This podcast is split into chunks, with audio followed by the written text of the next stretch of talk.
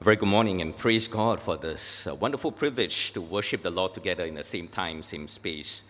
Uh, let's commit this time to the Lord. Father, as we come humbly before your throne, we pray, Father, that you will speak into our lives and into our hearts. That you, by your grace of your Holy Spirit, make our hearts a fertile ground, Lord, that your word can take deep root and bring that harvest of righteousness in our lives, gracious God. And so, Lord, may the words of my mouth and the meditations of all our hearts be acceptable to you, O Lord, our strength and gracious Redeemer.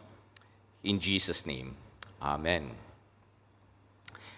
If you are following the news today, um, hardly a day goes by uh, without a mention of the rise of artificial intelligence, AI tools uh, like ChatGPT, and how they are fundamentally changing or reshaping our world in the current and near future. The breakthroughs of this field has given rise to AI tools that can almost perfectly mimic the conversations, uh, thought processes of humans. Uh, AI tools today already surpass what scientists previously considered as definitions of what it means to be uniquely human. For example, one of the fundamental tests, I, I believe this was from Aaron, uh, Alan Turing in the 20th century, um, he was a, a, computer scientist.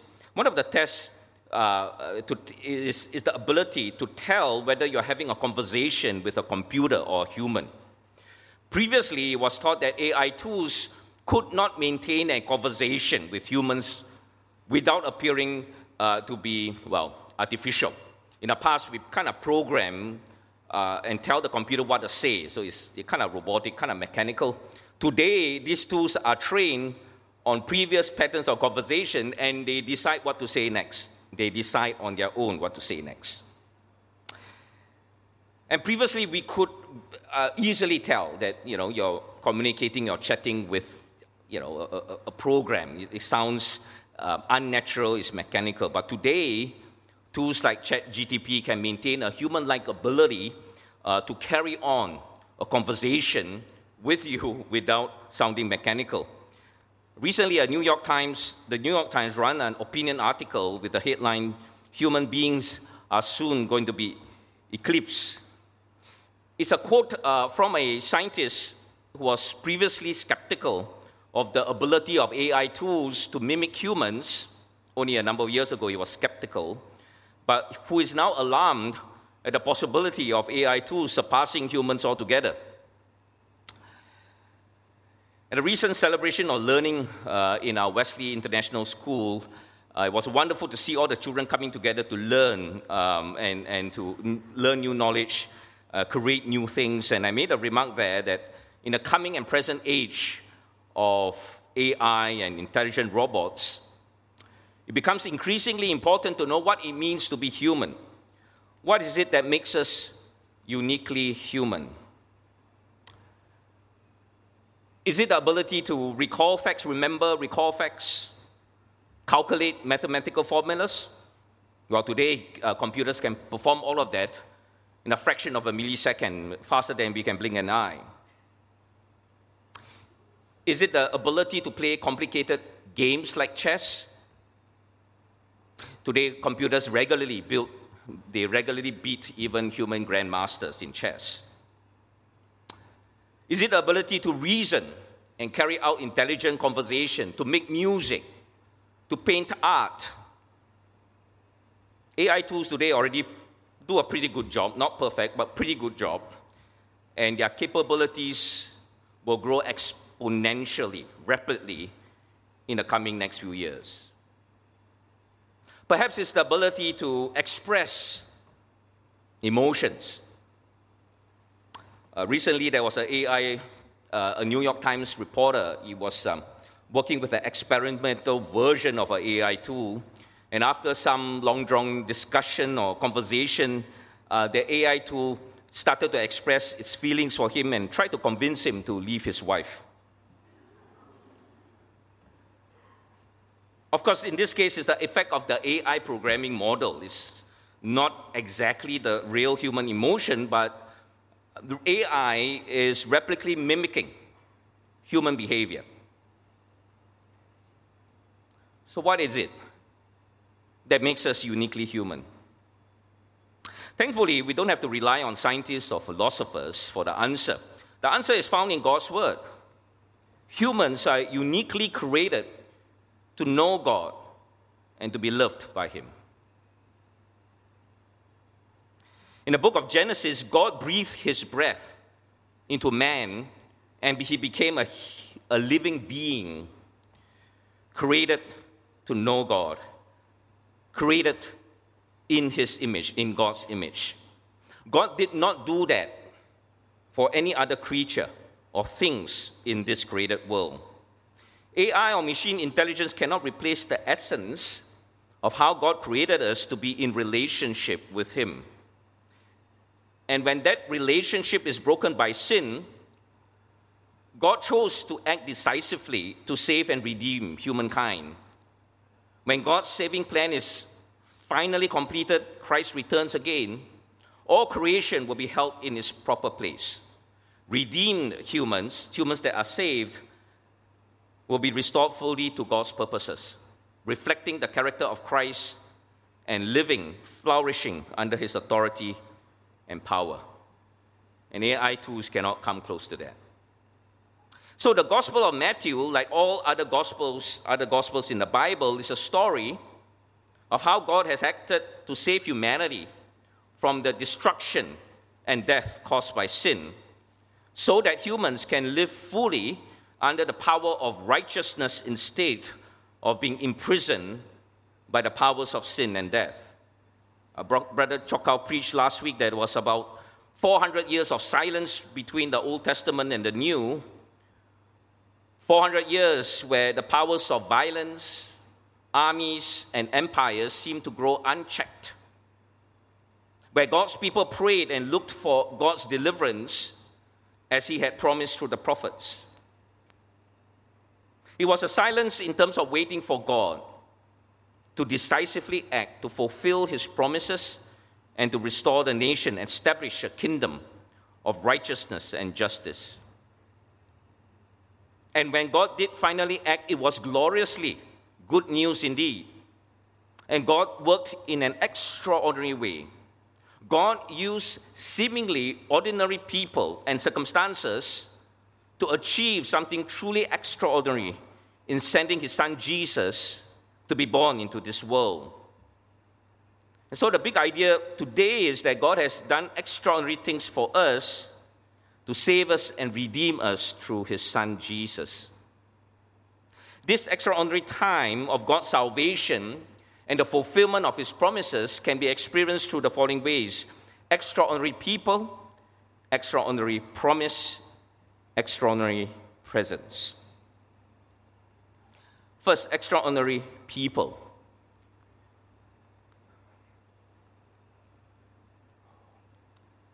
ordinary people who respond in faith to an extraordinary God. In October 2020, our church had a virtual choir presentation of the song Ordinary People. You can still uh, look that up in the, in the YouTube.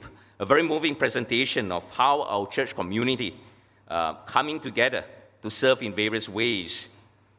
Um, and this way of God working through seemingly ordinary people and ordinary circumstances is a story that is repeated through the Bible. People who respond in faith to an extraordinary God achieve extraordinary things. At the time of Jesus' coming to the world, Matthew records for us how one man, Joseph, will come to play a crucial role in caring for Jesus as he grew up to fulfill God's calling for him to be the Savior of the world. We don't know much about this seemingly ordinary man, Joseph. But what we do know about him is that Joseph was a man of extraordinary faith. Our passage today depicts two key aspects of Joseph's life. First, that he was an upright man, he was a righteous man. And second, that he responded in faith to what God told him to do. Matthew first describes Joseph as someone pledged as a future husband to Mary. This is something, uh, something like our engagement, uh, but in the biblical times, in the biblical context, it was a sacred commitment uh, and pledge for a man and woman to be husband and wife at a future date. It carried the obligations of commitment in marriage, but without living together or having any sexual relations. But then, in the time of this engagement, Mary was found to be pregnant. This was a bitter blow to Joseph and must have surely felt like a, like a betrayal. The only conclusion for Joseph was that Mary had broken her pledge to keep herself special to him. At this point, God did not yet reveal to Joseph that Mary is innocent, so Joseph could only assume the worst. Under the law and in the practice of the day, Joseph had a right to divorce Mary, to break off the engagement, and to put her to public shame. Mary and her family would be disgraced in a very close knit community, and Mary would have no chance to be considered again as a marriage candidate in the future due to the shame. So, Dave, uh, so uh, Joseph had in mind to divorce her quietly to reduce the public shame and exposure.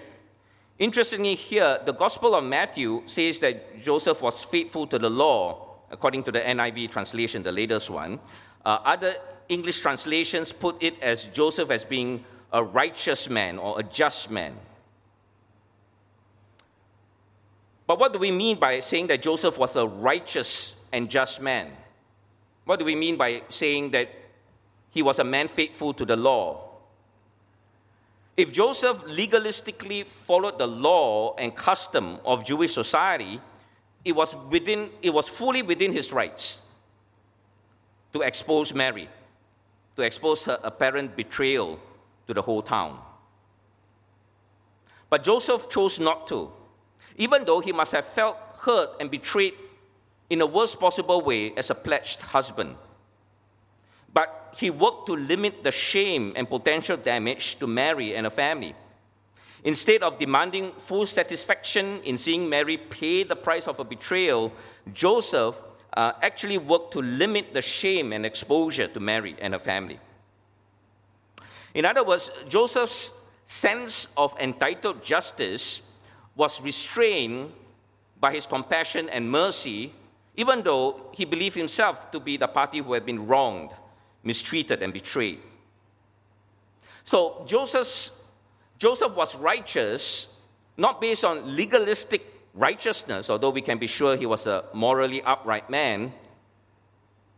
But Joseph was righteous here, considered righteous here, because he faithfully reflected what God was like. He was righteous because he reflected what God was like. That God is both a God of justice and also of mercy. Joseph's actions prove that he was a man after God's heart, just like his ancestor, King David. His heart flowed and aligned with God's heart instead of demanding his own entitled rights. I believe this was something of a test of faith and character for Joseph.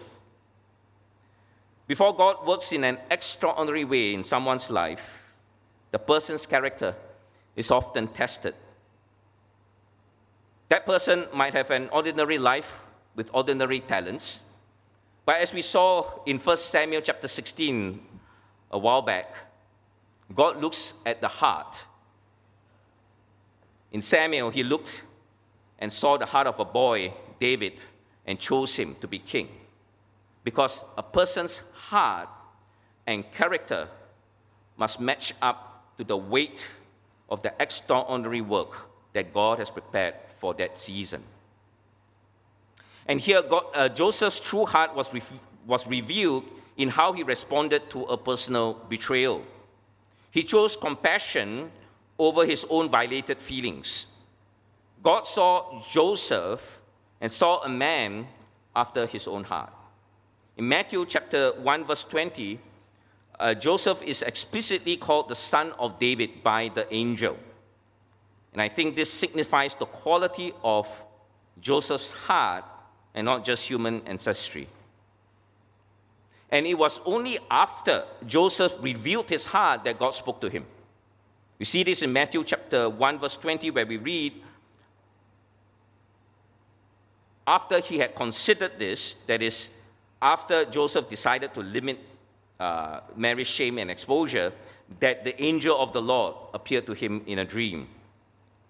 And the angel in the dream instructed uh, Joseph to take Mary as his wife and explained that Mary did not betray him, that the baby in Mary was conceived through the power of the Holy Spirit and not through human means, that this baby is the long awaited Savior, God's promised Messiah or anointed one. God's calling for Joseph was extraordinary. He was to care for a child who was the fulfillment of God's promises made hundreds of years before. History, treasured sacred history, was now a living reality for Joseph. But Joseph still had to respond in faith to the dream. Would he brush it off as just a, another dream with no connection to the real world he faced? Joseph had to face his reality that there was no such thing as a virgin conception, there was no such thing as a virgin birth. Everyone knew what it took for a child to be conceived. Joseph would look extremely foolish if he tried to explain to those who, would, who might have known of Mary's pregnancy. If he kept quiet and took a pregnant Mary as his wife at the agreed marriage date, then he himself would be exposed to charges that he broke the moral commitment not to have sexual relations with Mary before their married date, or that he knew he was betrayed and did not have the moral courage to demand justice. He was not man enough to stand up for his rights as a husband. In either case, Joseph was potentially looking at a future where people could question his moral uprightness or his ability to stand up for what is right. In, a, in that very close knit shame and honor culture, it was a very big ask for Joseph based on a dream. His own natural instinct must have been to stay away from the situation. But what did his faith tell him to do? In the Experiencing God course, one of the principles we learned uh, was that an encounter with God creates a crisis of belief that requires faith and action. Would Joseph believe that God is speaking to him, that the child in Mary is a result of a miracle? It hasn't happened before, right? The, miracle, the, the miracle of the virgin conception but has never happened before. But would he believe this to be the word of the Lord? Matthew chapter 1, verse 24 says that when Joseph woke up, he did what the angel of the Lord had commanded him and took Mary home as his wife. Joseph did not allow thoughts of possible shame and dishonor that he would have to suffer if he, did, if he obeyed God to dissuade him. He took the first step of faith and obedience. The potential shame and dishonor may come in the future, but faith is obeying God in the present, obey God now in taking the first step of obedience. Faith is taking the first step of believing obedience to what God has revealed or promised. It is not drowned out by real or imagined costs and uncertainties that we worry about in the steps ahead.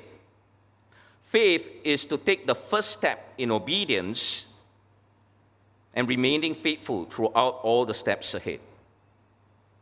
And often, God will only show us the first step. We naturally worry about the cost and commitment of obedience and the uncertainties in the steps ahead. We're thinking 10 steps ahead, 20 steps ahead, but God often shows us only the first step to take to obey him. For Joseph, it was to take Mary as his wife and believe that the child was miraculously conceived through the power of the Holy Spirit.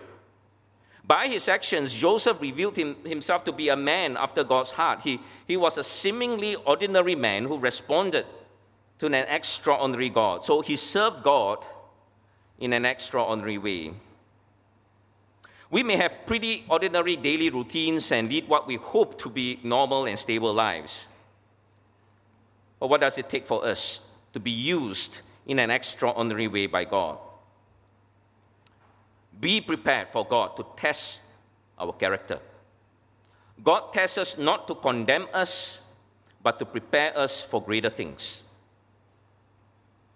By the working of His Spirit within us, our character must show that we are people, we are a people after God's heart. Our words and actions align with what, God heart, what God's heart is like. Things like upholding righteousness, but at the same time showing mercy, compassion, and loving kindness. Of course, we do this progressively. We're not made perfect overnight. Jesus does say in the Gospels that those who are faithful and trustworthy in small things, in little things, will be entrusted with more things. And if our character can take the weight of what God is about to do, then comes the encounter with God that will bring us to a crisis of belief, which requires faith and action. God will show us the first step. We have to obey in faith and remain faithful through all the following steps that God will lead us to. Our first takeaway then is to live prepared for an extraordinary God to work in us and through us. Second, extraordinary promise. We experience the fulfillment of God's extraordinary promise when we embrace God's word in our hearts. In Matthew chapter 1, verse 22 to 23, we see the birth of Jesus as a direct fulfillment of God's promise made hundreds of years previously, earlier in the book of Isaiah. And we read all this took place to fulfill what God has said through the prophet the virgin will conceive and give birth to a son, and they will call him Emmanuel, which means God with us. It was an extraordinary promise because the birth of Jesus occurred through the virgin conception.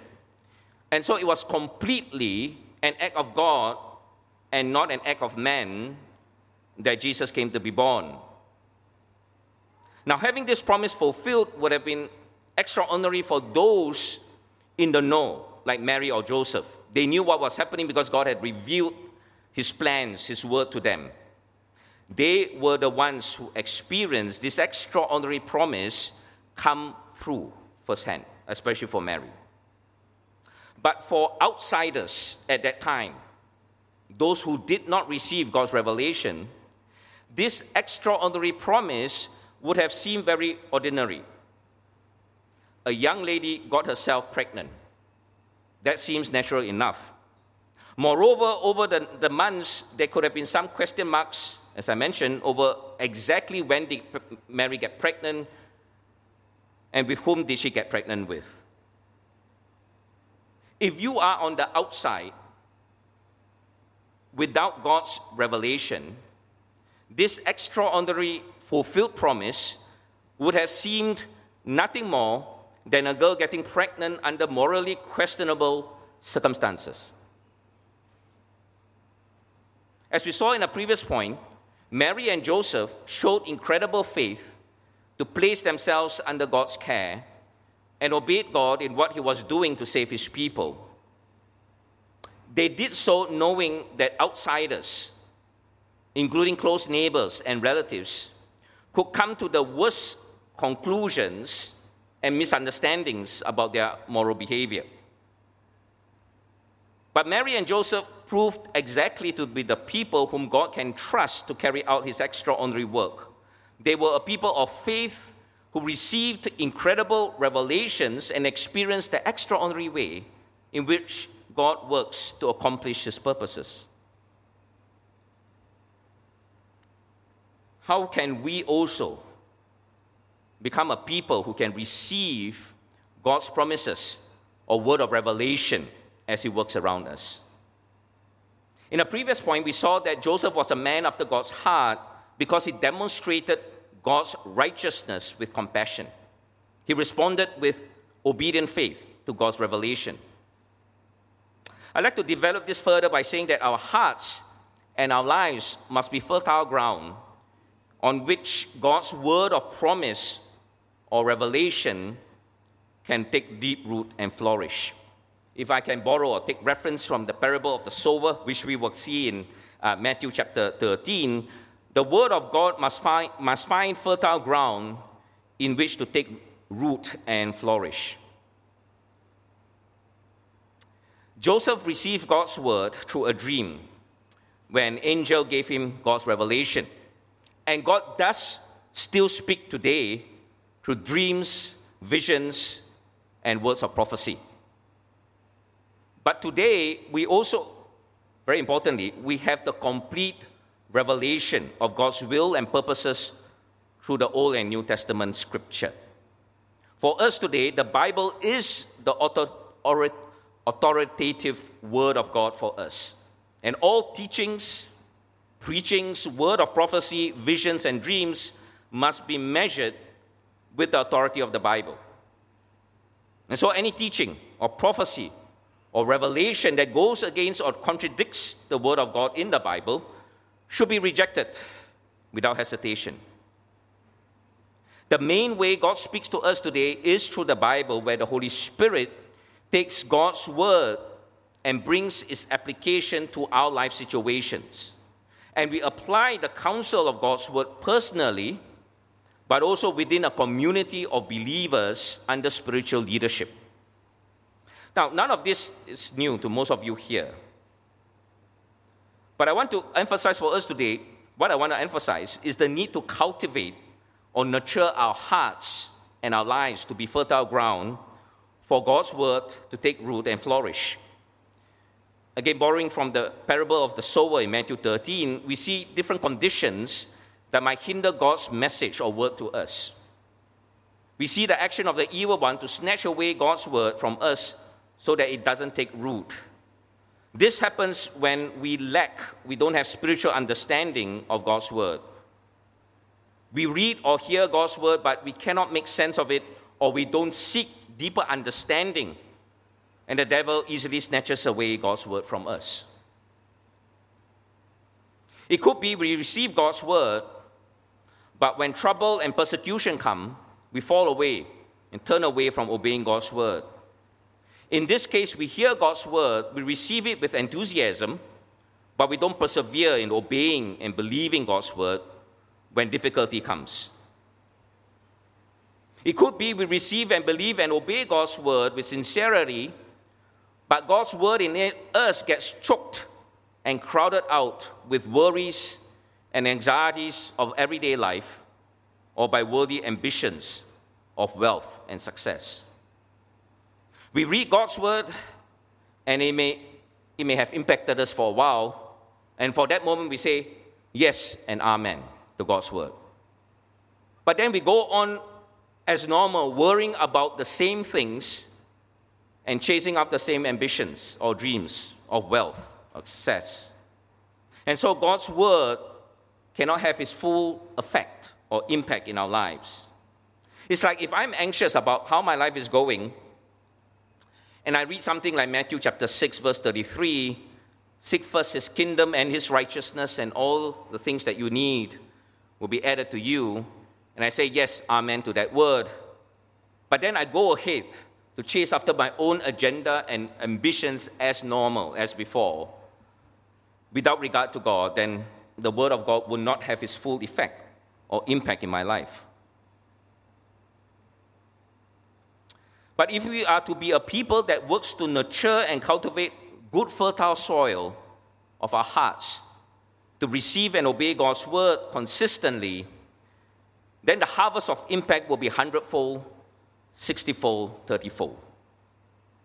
The harvest of righteousness in having God's word fulfilled in our lives and through our lives. That impact of harvest and righteousness, of impact and righteousness, will far surpass whatever we can hope and imagine.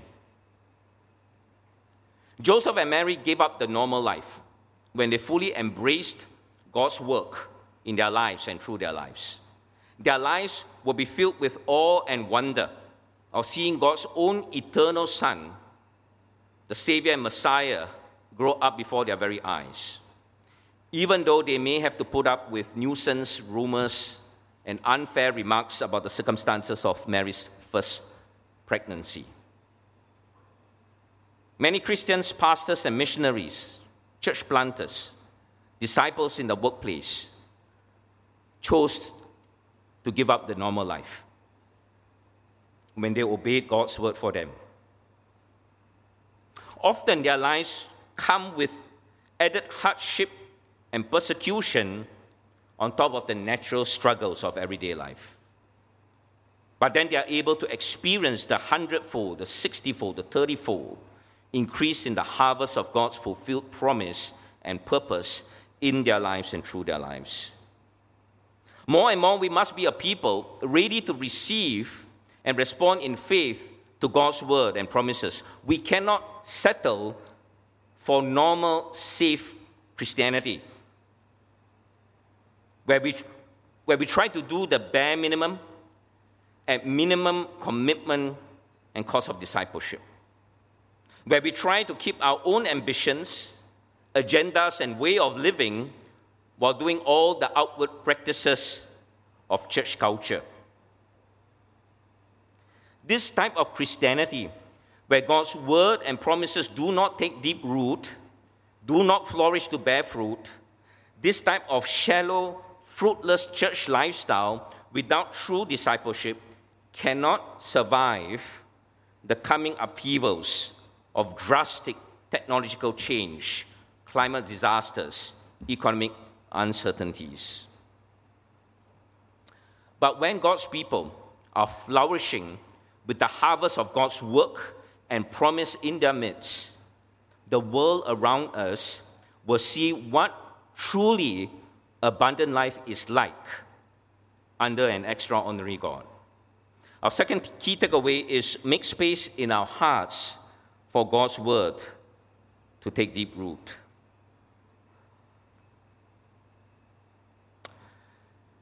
Third, extraordinary presence.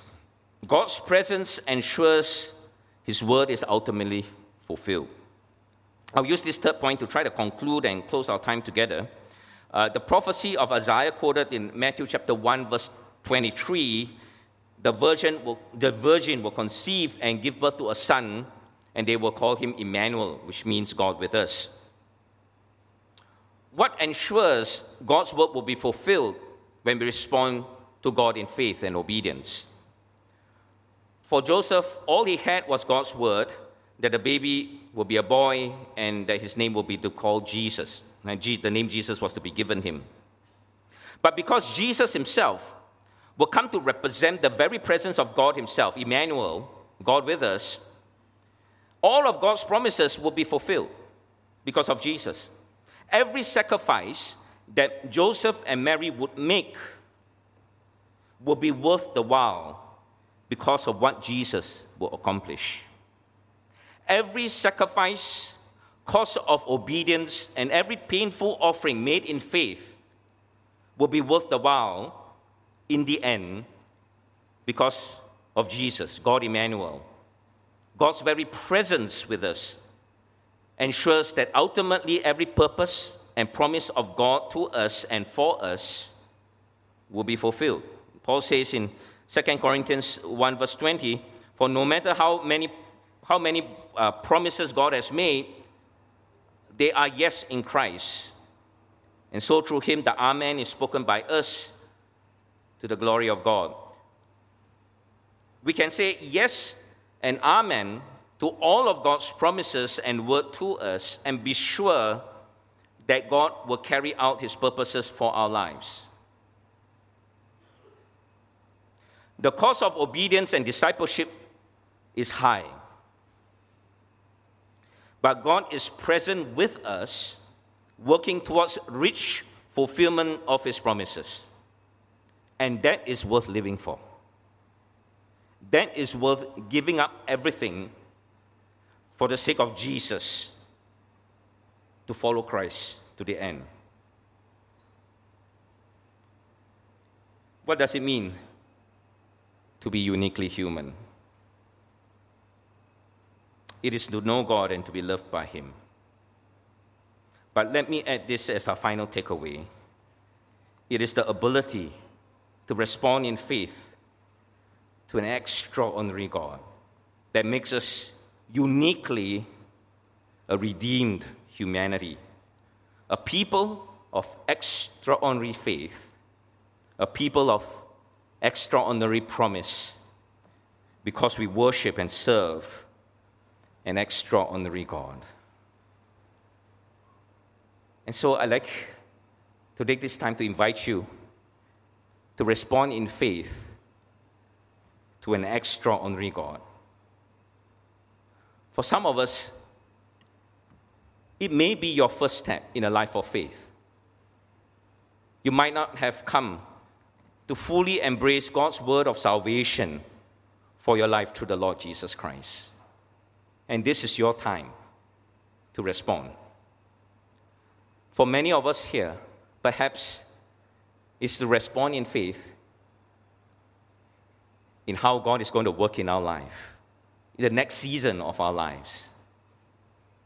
That next step of God's work in us and through us.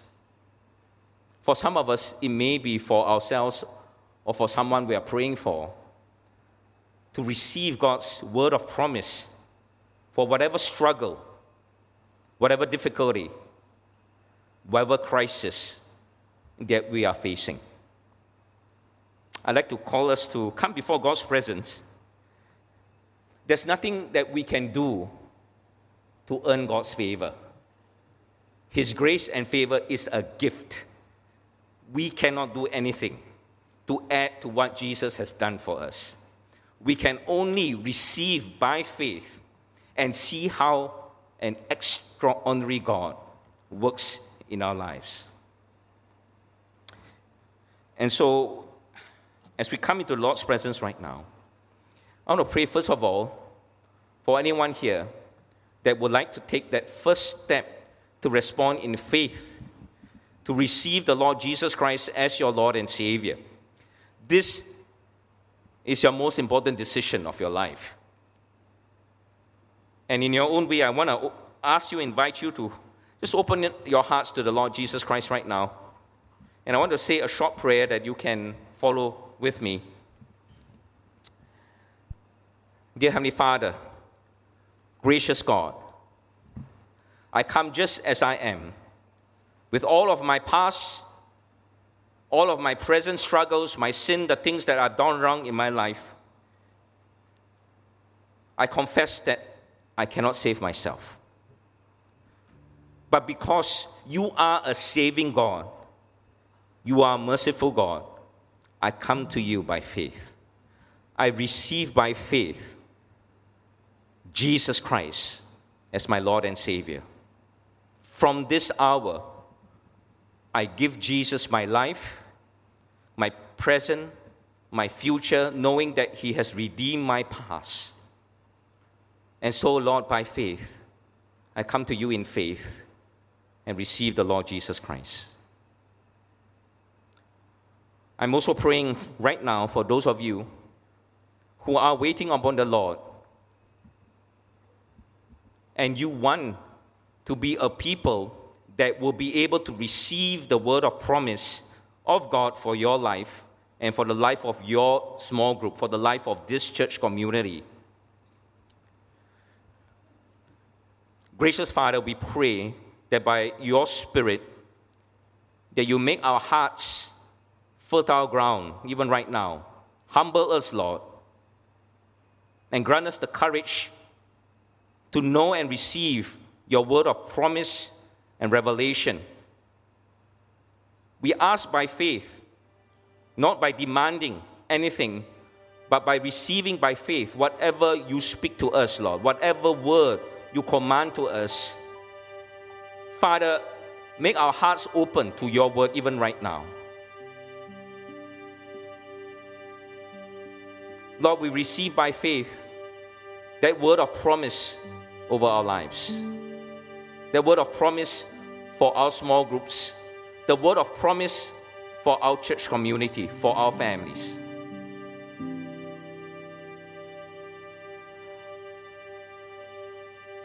I want to pray for those of us who need the word of the Lord because we are struggling or because we are praying for someone or people who are facing crisis. And we need the saving word of the Lord. And this is the moment that the Lord will speak that word of grace and promise. Father, we come to you in our struggles that we face, in the many challenges that we are struggling with. We are praying before you right now, Lord, for our family and loved ones, for our friends and colleagues who are in grief, who are struggling, who are facing that crisis of their lives. Father, oftentimes we do not know how to pray, what to pray for in this moment of crisis. But Lord, we pray that you will just speak your word, your word of grace, your word of saving, salvation, your word of healing, your word of deliverance, your word of peace and comfort.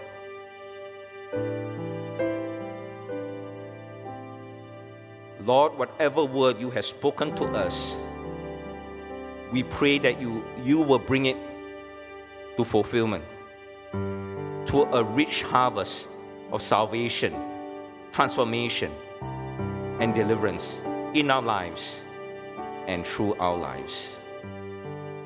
In the name of the Father, and of the Son, and of the Holy Spirit. Amen.